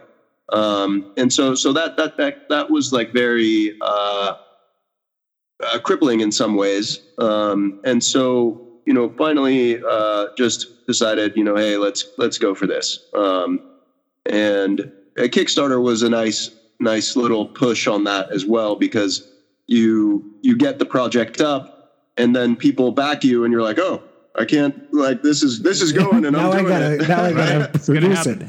So, uh, who else helped, who's, who are your business partners on this deal? So, so, uh, at the, when I launched the Kickstarter with my, my brother Dylan and uh, my friend Charlie, mm-hmm. um, and then not too long after, uh, they they basically helped get the Kickstarter go. They helped on a lot of things, um, and and then shortly thereafter, uh, I you know I realized that I needed to spend some time alone uh, prototyping and figuring it all out. Uh, so I kind of I went solo for two and a half years then. Okay. Um, and, and then a year ago I brought on a co-founder, uh, and now, uh, we went through a, an accelerator program in, in over the summer. Hmm. Um, and now we are a team of six. That's awesome. Oh, that's, wow. that's really great. Well, congratulations on that. By the way, I love, I love the marketing materials. I love your target audience. You're clearly uh, going after a little younger audience. Uh, but you're definitely capturing the attention of of those of us who are looking for, you know, to fill a tight space, so to speak. Um, yeah, yeah. You know, we can't all have twenty games in our basement. Uh, I I do. It's not enough. Brian, I think, has thirty. I have forty-six in my house. Come on, forty-six. Holy, that's correct. Uh, wow. Yeah. Just nice. A lot of dick nice. waving not, around not, here. Not anybody could live in a patio home and squash forty-six games into a house. Right. No, you don't have a basement, do you? I do not. I'm in Texas. You can't dig. There's clay. Oh, yes. Uh, hey, so Tyler, I have a question. Your, um, who do you consider your like professional mentor? Like, who are you? Who's your motivation as far as you know what you do? Um, that a tough one is. A good question. I mean, you know, uh, my dad's always been a, a, a big role model for me. Um, and, uh, you know, I mean, aside from him, uh, yeah. Yeah, I know, I, right? I maybe, Wait I, a minute. Why you say that again? This may be, yeah. you're, you're like a made man. You're your own guy, I think, is, is, is really what I'm sensing. Because I, I think you sort of, sort of gone out on your own here, you know, in no man's land, essentially. I, I need this clip though. I need you to say it because we just talked over you. Did we? Yeah. Okay. He says, yeah, my dad. Uh-huh. You just have to say that one more time. Yeah, my dad. My dad. Yeah, my dad. Totally. That's what I was looking for. No. That way, when I go into post and I edit it, I can steal that. Okay. Nice, nice. Okay, hold, so so let me give my follow-up question. Um, and, and, and it's it's funny. They've written notes next to my follow-up question that says that he's given a lot of history, but mine my my question is. Were there any circumstances where just the right things happened in the in the right order, or was this completely like, you know, something wrong happened and then it got you in this direction? Like, was there any kind of weird, you know, push that happened? Like, oh my gosh, I got to do this or something? Or Yeah, so so um, I would say like us going so about a year ago um, with Polycade, uh, I, I hit a wall um, where essentially, uh, you know, we've been it's been a bootstrapped project the whole way through. Uh, bootstrapping a hardware company is like not for the faint of heart. Mm-hmm. Um, Good luck, know, Atari so, 2.0. So, What's that? Good luck, Atari 2.0. Yeah, totally, totally. They're kind of in the same boat as you, the V C S, right? They they announced in May of twenty or June of twenty seventeen. They kickstarted in May of twenty eighteen. They just announced a new processor this year. So anyway, yep. Go on with your bad right. self. Yeah, I'm, I'm I'm a backer on that project. So you're oh, saying oh. not for the faint of heart, right? Totally. Yeah, I mean, so so. About a year ago, it was things were looking kind of scary. Uh, we were running out of money, uh, didn't have enough cash to run the next manufacturing. Um, it was getting pretty shaky. Uh, it was about that time that that we went out and applied for uh, the TechStars program, uh, accelerator program. Um, and that came together. I was very apprehensive about the program. Um, I didn't know what to expect. And... Uh, That's uh, you, you give for, away a cut of the company. For our listeners, that accelerator program is put on by Comcast? So it's it's TechStars in partnership with Comcast M B C. Okay, great. Wow. So Comcast M B C and TechStars? TechStars, yeah. Okay, all right. Uh, TechStars is uh, basically a major um, accelerator. Uh, so they're like a network. They're like a venture venture capitalist. Uh, f- For a number, they do this for a number of startups, right? So they'll pick, right. you apply, and then they select based on your products and your pitch, and right. a little bit like Shark Tank, I would guess.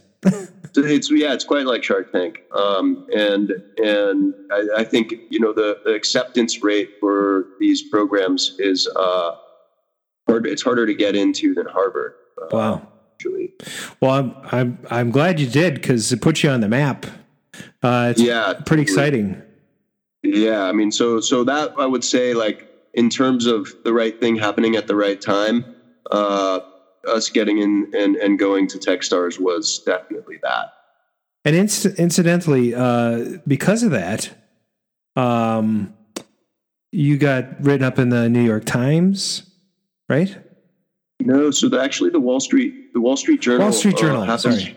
Yep. Yeah, that that came uh, earlier than that. Okay. Yeah, that's cool. You, uh, so you had some good press early on. Yeah, definitely. Yeah, we we we did. We were fortunate to get uh, some great press early on, uh, and you know, I think that's uh, very. I think I can I can owe that. You know, uh, Nolan Bushnell's son creating an arcade machine uh, apparently is a story that like people want to uh, want to tell. Yeah. Yeah, yeah. Uh, so, so that's. I got to ask you a question about that. So you, you, obviously, Nolan's a a, um, a formidable uh, presence in arcade gaming and gaming in general, having created Chuck E. Cheese and all that sort of thing. Uh, we wanted to focus on Polycade and you today, which we are doing. I, I hope successfully. Um, and but it's you kind of. You don't want to be in his shadow, uh, but there's advantages to being his son. So can you tell us what that's like? Totally. So so that is an interesting thing. Uh, you know, growing up, uh, I learned quickly to never mention uh, the the connection to Atari and, and Chuck E. Cheese and whatnot, just because, you know, as a kid, you don't want people like trying to be your friend because of that. Right. And, that's totally understandable. It's like when you have a friend who has a pool and you're just like, I'm over to use your pool, not to be your friend. Exactly. Yeah, totally. Totally. Uh, and so that's always been something that I don't mention. Sorry. I was, or when your friend had the game system you always wanted to play and you just showed up at his house to play it. Well, that's really, Brian, that's the only reason I go to your house, because you have a pool and twenty, thirty games in, in your house. I know, I know. And a trailer for your Monaco G P. That's true. That's right. True. So, sorry, you were saying that you, you wouldn't mention that. Right. Sorry. Didn't mean... Yeah, well, so so I wouldn't mention that. Uh, and, you know, running this project is the first time, you know, when we launched the Kickstarter, uh, that was one of the first lines on the Kickstarter. And it was like, it was a hard thing to push through because, uh, you know, you, you don't want to have that, that shadow association, but you're like, okay, I'm making an arcade machine and I'd be a complete fucking idiot if I didn't mention Kickstarter. Right. Well, and he signed cartridges for your Kickstarter too, right? Yeah, totally. So, so he was, was another. He was supporting you. Yeah, exactly. Yeah, that's good. And and so that was actually a, an algorithmic strategy um, where Kickstarter bases a lot of your um, the ordering of your project and and stuff on uh, how much. How many backers you get, how quickly, and how much money you raise, how quickly. Mm-hmm. Uh, so the, the more that you're doing, the higher you go up in their rankings. So uh, the the cartridges was like an easy. Our problem was that we were selling a, a fifteen. We were selling product for fifteen fifty. Sure. Yeah. Um, you know, and, and the sweet spot for Kickstarters is like a hundred bucks. So we were way over that range. Yeah. Yeah. Uh, I we wanted to make sure we have a, a bunch of adopters right away. I think it's great. If you go out to the Kickstarter page, it lays out in detail all the things you gave away. And I thought, I thought it was a really great strategy, what you guys did. Uh, I just want to say that because it's when you're starting a business and you're doing Kickstarter, and I've, I've been involved with Kickstarters that have failed and, and where they don't deliver. And so congratulations on, on, on your, uh, on, on your achieving your goal this year. So that's pretty cool. But uh, nice. It's really sweet. Like when you look at what you, the effort that you had to put in, I was like, how did they get this money? You know, like I'm always interested, how did they get this money? And you can see that there were people that were legitimately interested in buying these either. And, and maybe you can talk about this. Where do these things end up? Are they in offices? Are they in corporate buildings? Are they at homes? So for our Kickstarters, um, almost all of those, like I would say ninety-five percent of those machines uh, went to homes, oh, um, with the other five percent going to uh, like company offices. Okay. Um, today we sell machines to uh, doctors' offices, um, it, corporate offices and, and tech companies and stuff. Uh, as well as uh, co-working spaces. So, so WeWork has recently, um, purchased a bunch of our machines and they're they're putting them into their co-working spaces. That's I was like thinking this would be perfect for for work. Uh can you put it on the wall and people can't destroy it, especially if it's metal. Um right. You know, and I mean maybe I'll buy one and become an operator. And they just, well, once you get the one once you get the one I can charge for.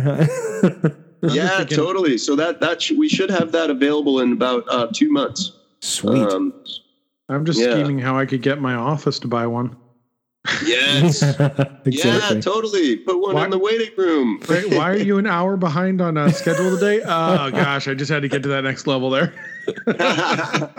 Well, there's there's a lot of data that says, you know, five-minute breaks at work improve productivity.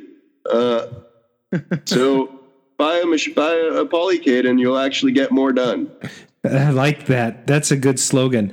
Um, the the next thing is uh, one of the chatters just asked, in addition to Steam, can you run uh, emulation or sideload other things? Yeah. So so uh, the Steam, we chose Steam as the platform because uh, you know there's such a universe of games available. Plus, you can um, totally dismiss any licensing because it's all on the it, end user.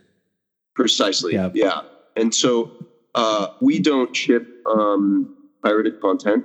Right. Uh, and uh, you do still have like Pac-Man and, and Galaga and a lot of these other titles available on Steam. Um, but uh, we, we, we were, you know, that being said, you do, you know, I think ROMs and emulation is a very important part of this space, of course. Mm-hmm. Um, and so we, we've set up the system to, uh, you can load up we've got all of the emulators pre-configured uh, oh, for cool. all of the primary systems. Um, and you can drop ROMs into a specific folder, and then we've got a script that will load them into your Steam interface. Gotta so, love a software developer getting a hold of a game. Exactly. Uh, and so that way you get one interface to browse your Steam games as well as your ROMs and stuff. Um, the chatters so, say the cops are coming to get you. Right when you started talking about ROMs, too, it was a little creepy. Oh, right. There was a siren in the background. It was. It was. The timing was kind of impeccable. Nice. Yeah. Well, uh, I could. Well, yeah. Let's. Uh, we'll you can go on and on. yeah, yeah. We could talk more about that, but um, we do. Uh, we are actually now licensing some of these retro titles, um, and so uh, and and also where Steam was a, a great way to get started, uh, we are developing our own platform, our own software platform now. Oh, good. Um, yeah, and so that's actually uh, we'll uh, we're already deploying that to machines that are in doctors' offices and and those kind of spaces. Um, And then, uh, and and of course, the pay-to-play machines will run on our, our software.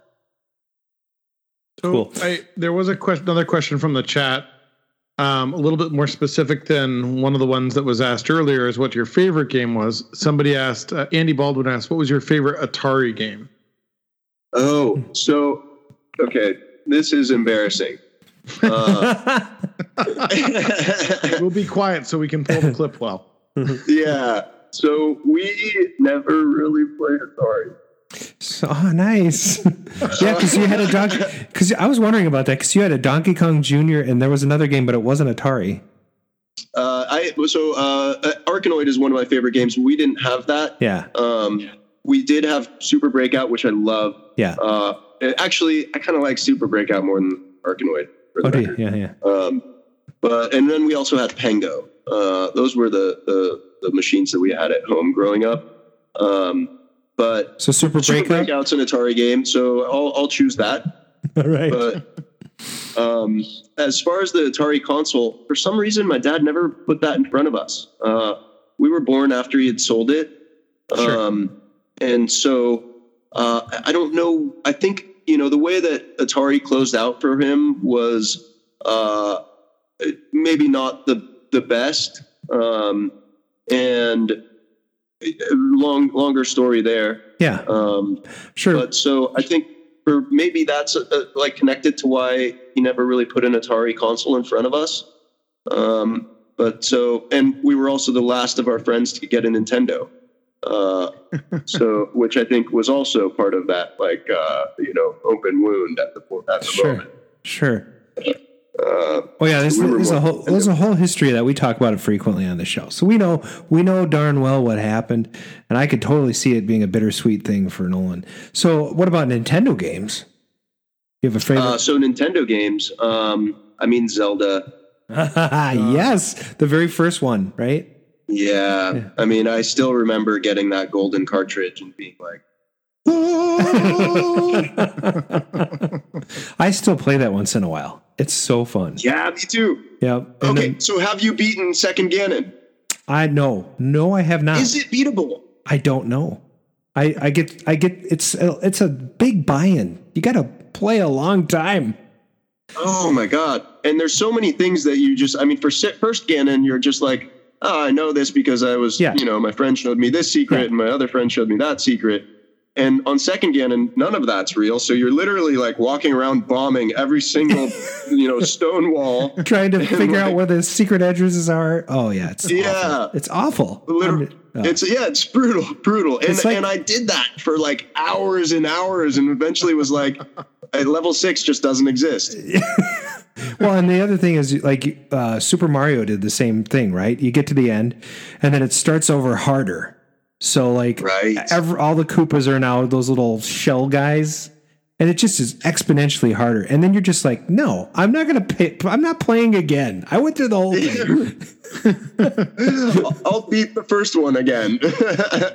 Yeah. So, Tyler, have you seen, uh, have you seen the Zelda cabinet or the Zelda tribute cabinet that was made? No. There's a guy, Adam, who, who's his name? Oh, uh, uh, Sam Bahman. Uh, his name is Sam B A H M A N. Uh, he made made these kind of stunning Nintendo cabinets that are are look gold, mm-hmm. and it's a Zelda theme. It's a really fascinating. If you have a chance, just Google it sometime. It's a they're they're they're amazingly done. Uh, wow, it, it's, it's they're really cool. Yeah. Awesome. There, awesome. He, he's, I'll tell uh, you guys a secret. Go ahead.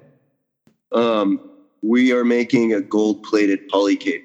Oh, so that's cool. Oh. Yeah. No one's supposed to know it because uh, we're we're gonna work with like uh, some influencer on it, and so Polycade. We want that to be the, the real drop. But Polycade, the L E D edition, or, or no, we... we're broadcasting it on the web. Yeah, but we don't have that. So we have about two hundred subscribers. There's about twenty people in the chat right now. So you're you're good. Awesome. awesome. We'll, we'll yeah. tell them all to be it's, it's, quiet. We're, we're yeah, uh, we're close quarters. Uh, everyone, shh. But great. I'd love to see this Zelda cabinet. I'm gonna I'm gonna dig that up. Yeah, he's awesome. He uh, artist by by trade, uh, and and just this in his spare time, he made a uh, he made an Oregon Trail game, and it has like oh. wood wood yeah. plank and big rivets. And it's it's amazing, and then and then several different uh, Nintendos. He's got and he did a Zelda cabinet. He did a um, Mega Man cabinet. He's working on a uh, what's the Scrooge game? Uh, uh, uh, oh, McDuck. Uh, no, what is it called? DuckTales. DuckTales. Yes, yeah. Which they redid for the P S three. Even I mean, it's like it, he's doing mad awesome work. And he puts co- coin mix and all this stuff, and it looks just like an arcade game. So, well, the funny Shoot. thing, like you meant when you mentioned, like the when you got the gold cartridge for Zelda, it's just kind of funny because like the cabinet, the other ones are really cool art, but the yeah. cabinet he did for Zelda kind of like has that feel of the cartridge, right? Yeah. I mean, it's this gold cabinet, and it was that when you open the cartridge and it kind of just shines. It's like I don't know. It, it had that same feeling you had when you opened that uh, the Zelda for the first time and thought, okay, this is, the this is amazing. He's not done with DuckTales, and he's working on a Ghostbusters one also. But the DuckTales cabinet is a vault. So it's got the big Scrooge thing on the side, and it's it's it's even better than the Zelda cabinet. It's amazing. Oh, so sweet. Yeah, and and you should work out a deal with him. Trade him a you know Polycade or something for one of them because they're yeah, really cool. For the- For the Zelda. Yeah. uh, you know whose work I really love Who's is is, uh, is Love Hulton's. I don't, I'm not sure if I say that right, but uh, say it again. Uh, Love Hulton. Okay. Uh, uh, have you guys seen his stuff? What does no. he do? So he's a um, he's like a craftsman out of uh, Sweden, I believe. Oh yeah, yeah, yeah, yeah. Um, I know exactly who you're talking about. Yeah, um, wood, really, really fine wood cabinets with like brass details. Uh, yeah, that, the, the latest yeah, one is a that, pet computer, right? What What's that? It's a uh, the his latest one is a Commodore P E T. It's with a with a working tape drive where you press play to turn on the game, and it's got a MAME emulator in it. But it looks it looks so cool. Um, yeah. Oh, but these these bo- yeah, I just pulled this. This looks that's pretty cool stuff. Yeah, he does great, great work for sure. And I, if you, you, one thing that you may, uh, you may, if looking at this stuff reminds me of, there's a guy that made fight sticks on a limited. It's a one-off, not kind of per order like this, uh, named B fifteen S D M. And he was out of England, an architect, and he would make these hand-carved acrylic sticks to play Street Fighter, PlayStation four, PlayStation three, you know, those types of things. And the he made this um, sound wave stick that looked like the Transformer sound waves. Whoa, cool! I mean, so it's you know it one of the neat things, and I think that you you like the, the Polycade really kind of and all of what's neat to see are are people using kind of new techniques, new ways of building things, uh, pulling in some of the old retro. Using the new systems like Steam, uh, bringing this out to the world. It's it's really this resurgence of this interest in the classic games lately has been awesome. And to see what people are doing with it. I mean, I had never heard of this guy, and this is just amazing stuff that he's doing with it. Um, seeing the systems that you guys have taken to the, like to hang on the walls. I mean, it's just, all of it is really, it's really fun. And especially for those of us who grew up with it, it's like, great to see people enjoying it again because it was fun. I mean, it was a great time doing playing these games. And I think people, the new games have their place, but these old games really had a, a certain amount of theory and other things to them that um, it's nice to see preserved. Yeah. yeah. Absolutely. And like, and, and to, you know, it felt for a moment like, like some of these classics were just getting lost to the sands of time. And, yep. and, you know, the companies, uh, well, I won't talk about that actually. Um, the, the, you know, most of the developers don't really have a lot of focus on them. They're like, oh, we made that game, but like, we don't really care about it anymore is how it feels. Right. uh, we're focused on the new games that we're making. Um, and so it, it just, you, the last thing we want, you know, it, it's the, it's, you know, these classics, they're like art, right? And so like, what if suddenly no one could go look at the Mona Lisa?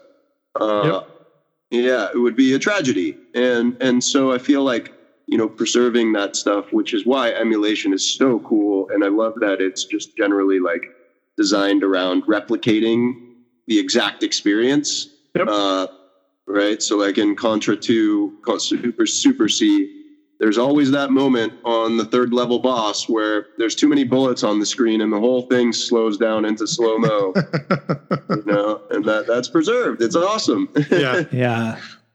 I've noticed that in uh, playing Star Wars, if you on certain screens of playing Star Wars, if you fire fast enough, you can actually overload the system, slow it down, and flying through the towers is a little bit easier because the system is not moving nice. quite as fast.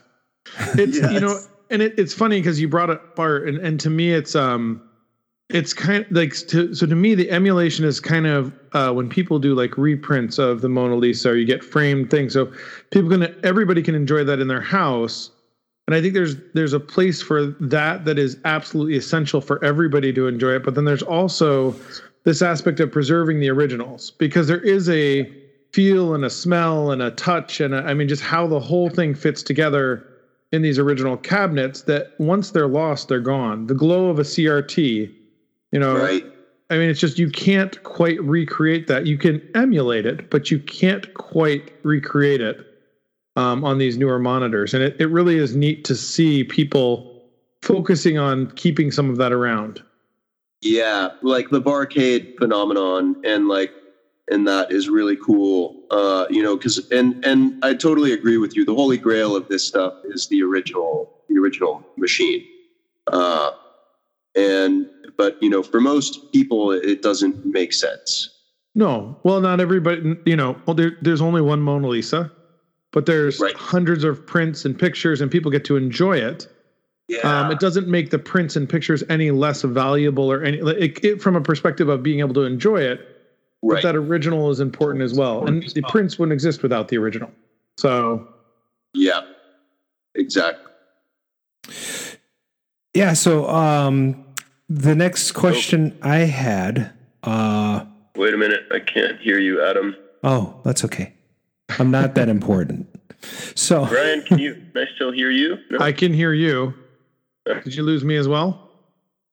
Ah, there we go. There okay. you go. So, uh, there was a question earlier. So, um, what was it like to grow up in a house with multiple siblings and an inventive father? We've sort of heard that, that story. Uh, and then, uh, one, one person dovetailed off that with, what is your earliest memory and realizing that your dad was sort of a big deal then? Like, when did you go, oh, he's kind of important? Was it at the shows or? Yeah, that's a good question. Um, what is my earliest memory? Uh, so I think, you know, the, I think the first thing that was the indicator, we grew up in a pretty big house. Um, and, uh, and the first indicator for me was like when, you know, you brought a friend over and they were like, whoa, yeah. This is crazy. There's like um, there's a movie called The Toy at, with Richard Pryor. It's horrible, and and if you watch it, it's very racist and out of date. But the kid in it lives in this giant house and has like a go-kart, and they have arcade games in the basement. And I'm going, my house is going to be that way someday. I'm going to have a house. It's going to be like that. But I can imagine like going over to your house and you're the kid from The Toy. Yes, totally. Right, right. And yeah. Then you had all those friends who are like, you guys have a pool? Uh, you have a hot tub? Oh, we, uh, you're my new best friend, by the way. Right. Yeah. I mean, it, so that was like both where we sort of realized that like, oh wait, there's, there's a big deal here and we need to not talk about it. Yeah. And we're Did, making new friends. Do you suppose, I mean, you don't, I'm going to compliment you now and I'm going to try not to sound like an asshole. Uh, you seem pretty humble for, for growing up in, you know, relative, I don't know. I don't want to be, I don't want to overbloat the whole thing. Cause I, I always look at everybody as a regular person. So if I were to meet Nolan, I would treat him like a regular guy. Cause I would just expect that he doesn't want people to fawn over him all, all the time. Yeah. You know? uh, I think we're right there. Yeah. For sure. And, uh, I've, you know, whenever I meet a quote unquote famous person, I try to be as down to earth as possible. Uh, but, uh, You seem kind of you seem rather humble. Uh, you seem really down to earth. Did you did you ever have a period in your life where you were just totally out of check, uh, or were you kind of raised to to have that humility uh, to treat people like regular people, et cetera? Yeah, I think you know my parents are really, I feel like, great parents. Mm-hmm. Um, they they were always. You know, my dad always made us work for our money. We never got free money. Um, and, and, you know, my mom's super down to earth. She's, uh, of course, an ex hippie, maybe not ex actually. I love it. Um, and so, you know, and my dad also comes from, you know, humble beginnings. Um, and so, you know, I, I think that like where he had his moment of, of that stuff, going to his head maybe a little bit or, or his, his success. Uh, I think he also, you know, like stepped back after that and was like, whoa, I don't want to be that guy. Um, and, uh, so I think maybe that's, that's, uh, part of it. Um, and, you know, we also as a family, like I, you know, my dad had some, some ups and downs in business. Um, And so where we, we grew up from our earliest ages were, uh, you know, there was a lot of money. Uh, it tended to kind of go away over time. Um, so maybe that, maybe I could have been a bigger dickhead. Yeah. Well, that's appreciate, you know, I appreciate you sharing that. That's, uh, it's not easy to, to, you know, dig into that kind of question. So I, I appreciate you sharing. Um, yeah, yeah. We are running out of time here, so I want to I want to look through the chat and ask a couple more questions, and then wrap her up for tonight. Brian, what you got on the docket over there? I think uh, I don't see anything on the uh, chat right now, and uh, well, I do want to say uh, I would love to see an arcade that is just Polycades. Like you walk in, there's an espresso bar, craft coffee drinks, craft beers.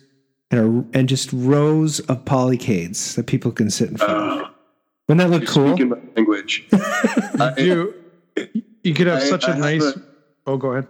I was going to say, I have a design for this uh, and like a whole... Like, I really, really want to build a, a Polycade arcade. Um, it's probably not going to happen for a few years, but...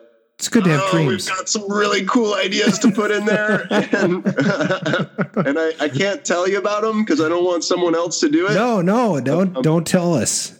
No, keep that one. Keep that one quiet. Oh yeah, but but ooh, it's gonna be awesome.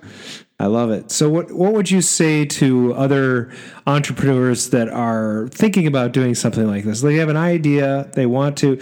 Uh, obviously, you don't want them to make a Polycade, um, but you know, uh, like they have an idea.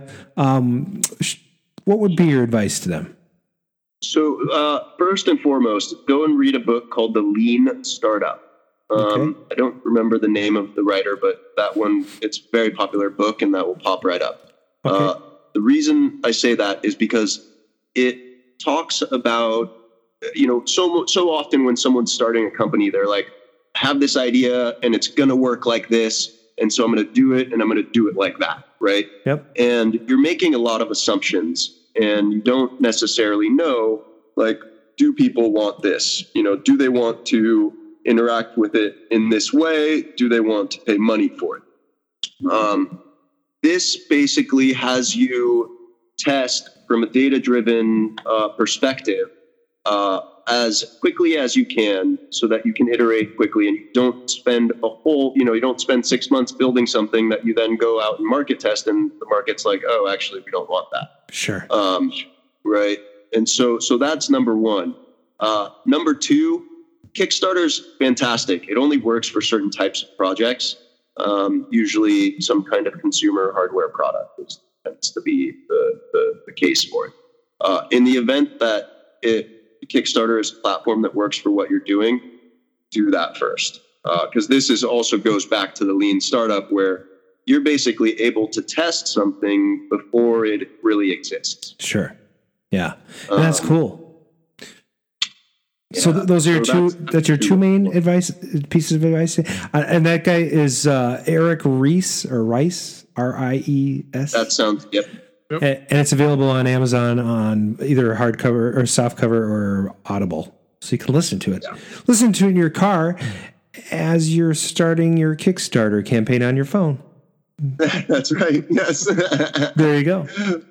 Triple multitasking. All right. Well, well uh, a tragic thing happened. Mark's power went out um, completely. And I'm wondering if he's dealing with like straight line winds or something down there in Texas. I heard the South was going to hit, get hit with something, but I don't know if Houston was supposed to be in part of that or not, but... Uh, but it's but nonetheless, I know he would love to say hi to you. If you wouldn't mind sticking around after we close out the show, we'd like to say goodbye to you. Uh, in the meantime, uh, I want to just thank everybody for tuning in um, because, you know, this has been a great show. We've loved having you on, and we were really honored to have you on as a guest, uh, Tyler. So we hope to have you on again. Um, yeah, I would love to. And next time I'm going to be with like a sweet backdrop. Yeah, yeah. In my car. That'll be, this is kind of cool though. It's very California. You're in. So um, thanks for listening in. Uh, this has been Arcade Radio. Uh, go Look, ahead, Brian. Facebook at Arcade Radio, uh, facebook dot com Arcade Radio. Check out the semi-regularly updated blog at arcade radio dot com. That's R C A D E R A D I O dot com. And feel free to leave some comments on the game line. That's six one two, five four eight, game. Um, follow follow us on Twitter for updates and our latest shenanigans. Subscribe to our YouTube channel. Subscribe to our YouTube channel and click the notification bell so you'll know when we're streaming live. You can also subscribe to our podcast on iTunes, Google Play Music, et cetera. Yeah, it's like one click plus a click and another click. That's going to be it for now. From Arcade Radio, we hope you had a great time, and we'll see you on the next episode.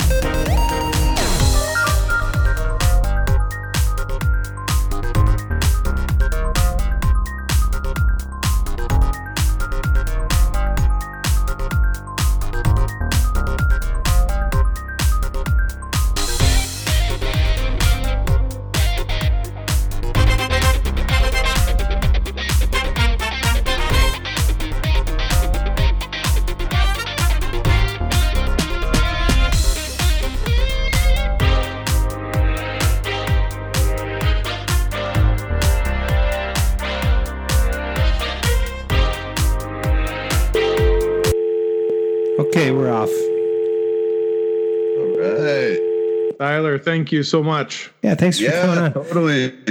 Thanks, guys. I'm really, I'm really sorry about being late and all that. Oh, don't worry oh. about it. It was a riot, and we're not lying to you. You actually came in right on time. So like literally, yeah. So we generally we like you to have have you on the whole show so we can kind of shoot the shit and like you know just just you're a co-host with us. Um, but right. but you came on at the exact time you needed to be there. So awesome. Awesome. You get a full hour of interview, and that's what we like. And you got one more song out of the juke than like most of our guests. That's true. Okay. My brother's over in Japan right now, and he keeps Instagramming these like um, all these like weird arcade interfaces. Oh yeah, uh, the card like, play systems. Well, it, oh no, I've heard of that, or you told me about that. Yeah, they're freaking cool.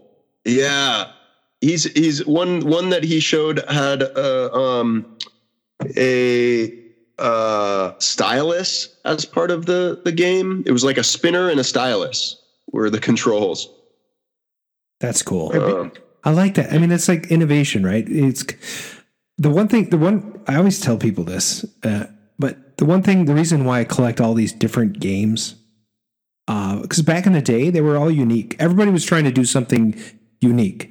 I mean, Pac-Man came out as a joystick, right? Right. Single joystick. There are a few games like that uh, across the board.